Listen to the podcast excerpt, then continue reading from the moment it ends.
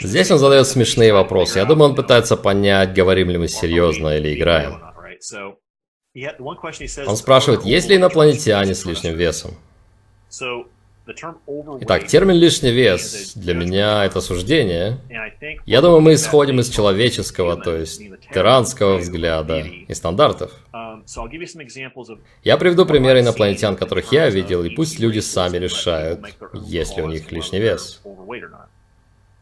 Я видел, если знаешь, как выглядит тростниковый жук, я видел такого прямоходящего жука, и это инопланетная раса.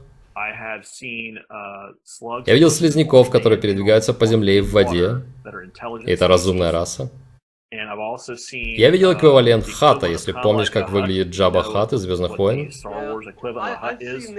Да, я их видел, я видел такие расы. Я видел два вида таких.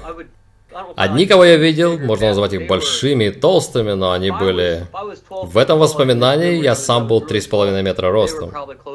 И они, наверное, были метров 6 или 7. Они были огромные. Они были охранниками по двум сторонам коридора и держали что-то. Они были гигантскими. Я уже был высоким, и с нами были люди, которые помогали нам приготовиться к миссии.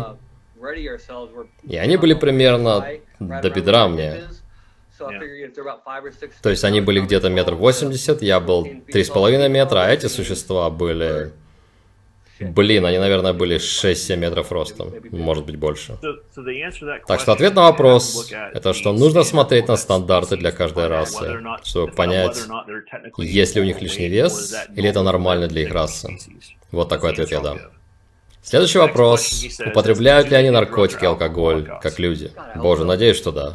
Um, вот что я скажу. Я видел расы, которые любят соль, и она действует на них так же, как кокаин или амфетамины действуют на людей. Я также видел расы, на которых точно так же действует сахар. И они готовы платить сколько угодно, чтобы купить сахар, чтобы добавлять его в еду, потому что они получают тот же эффект, что и мы от амфетаминов и других веществ. Интересно.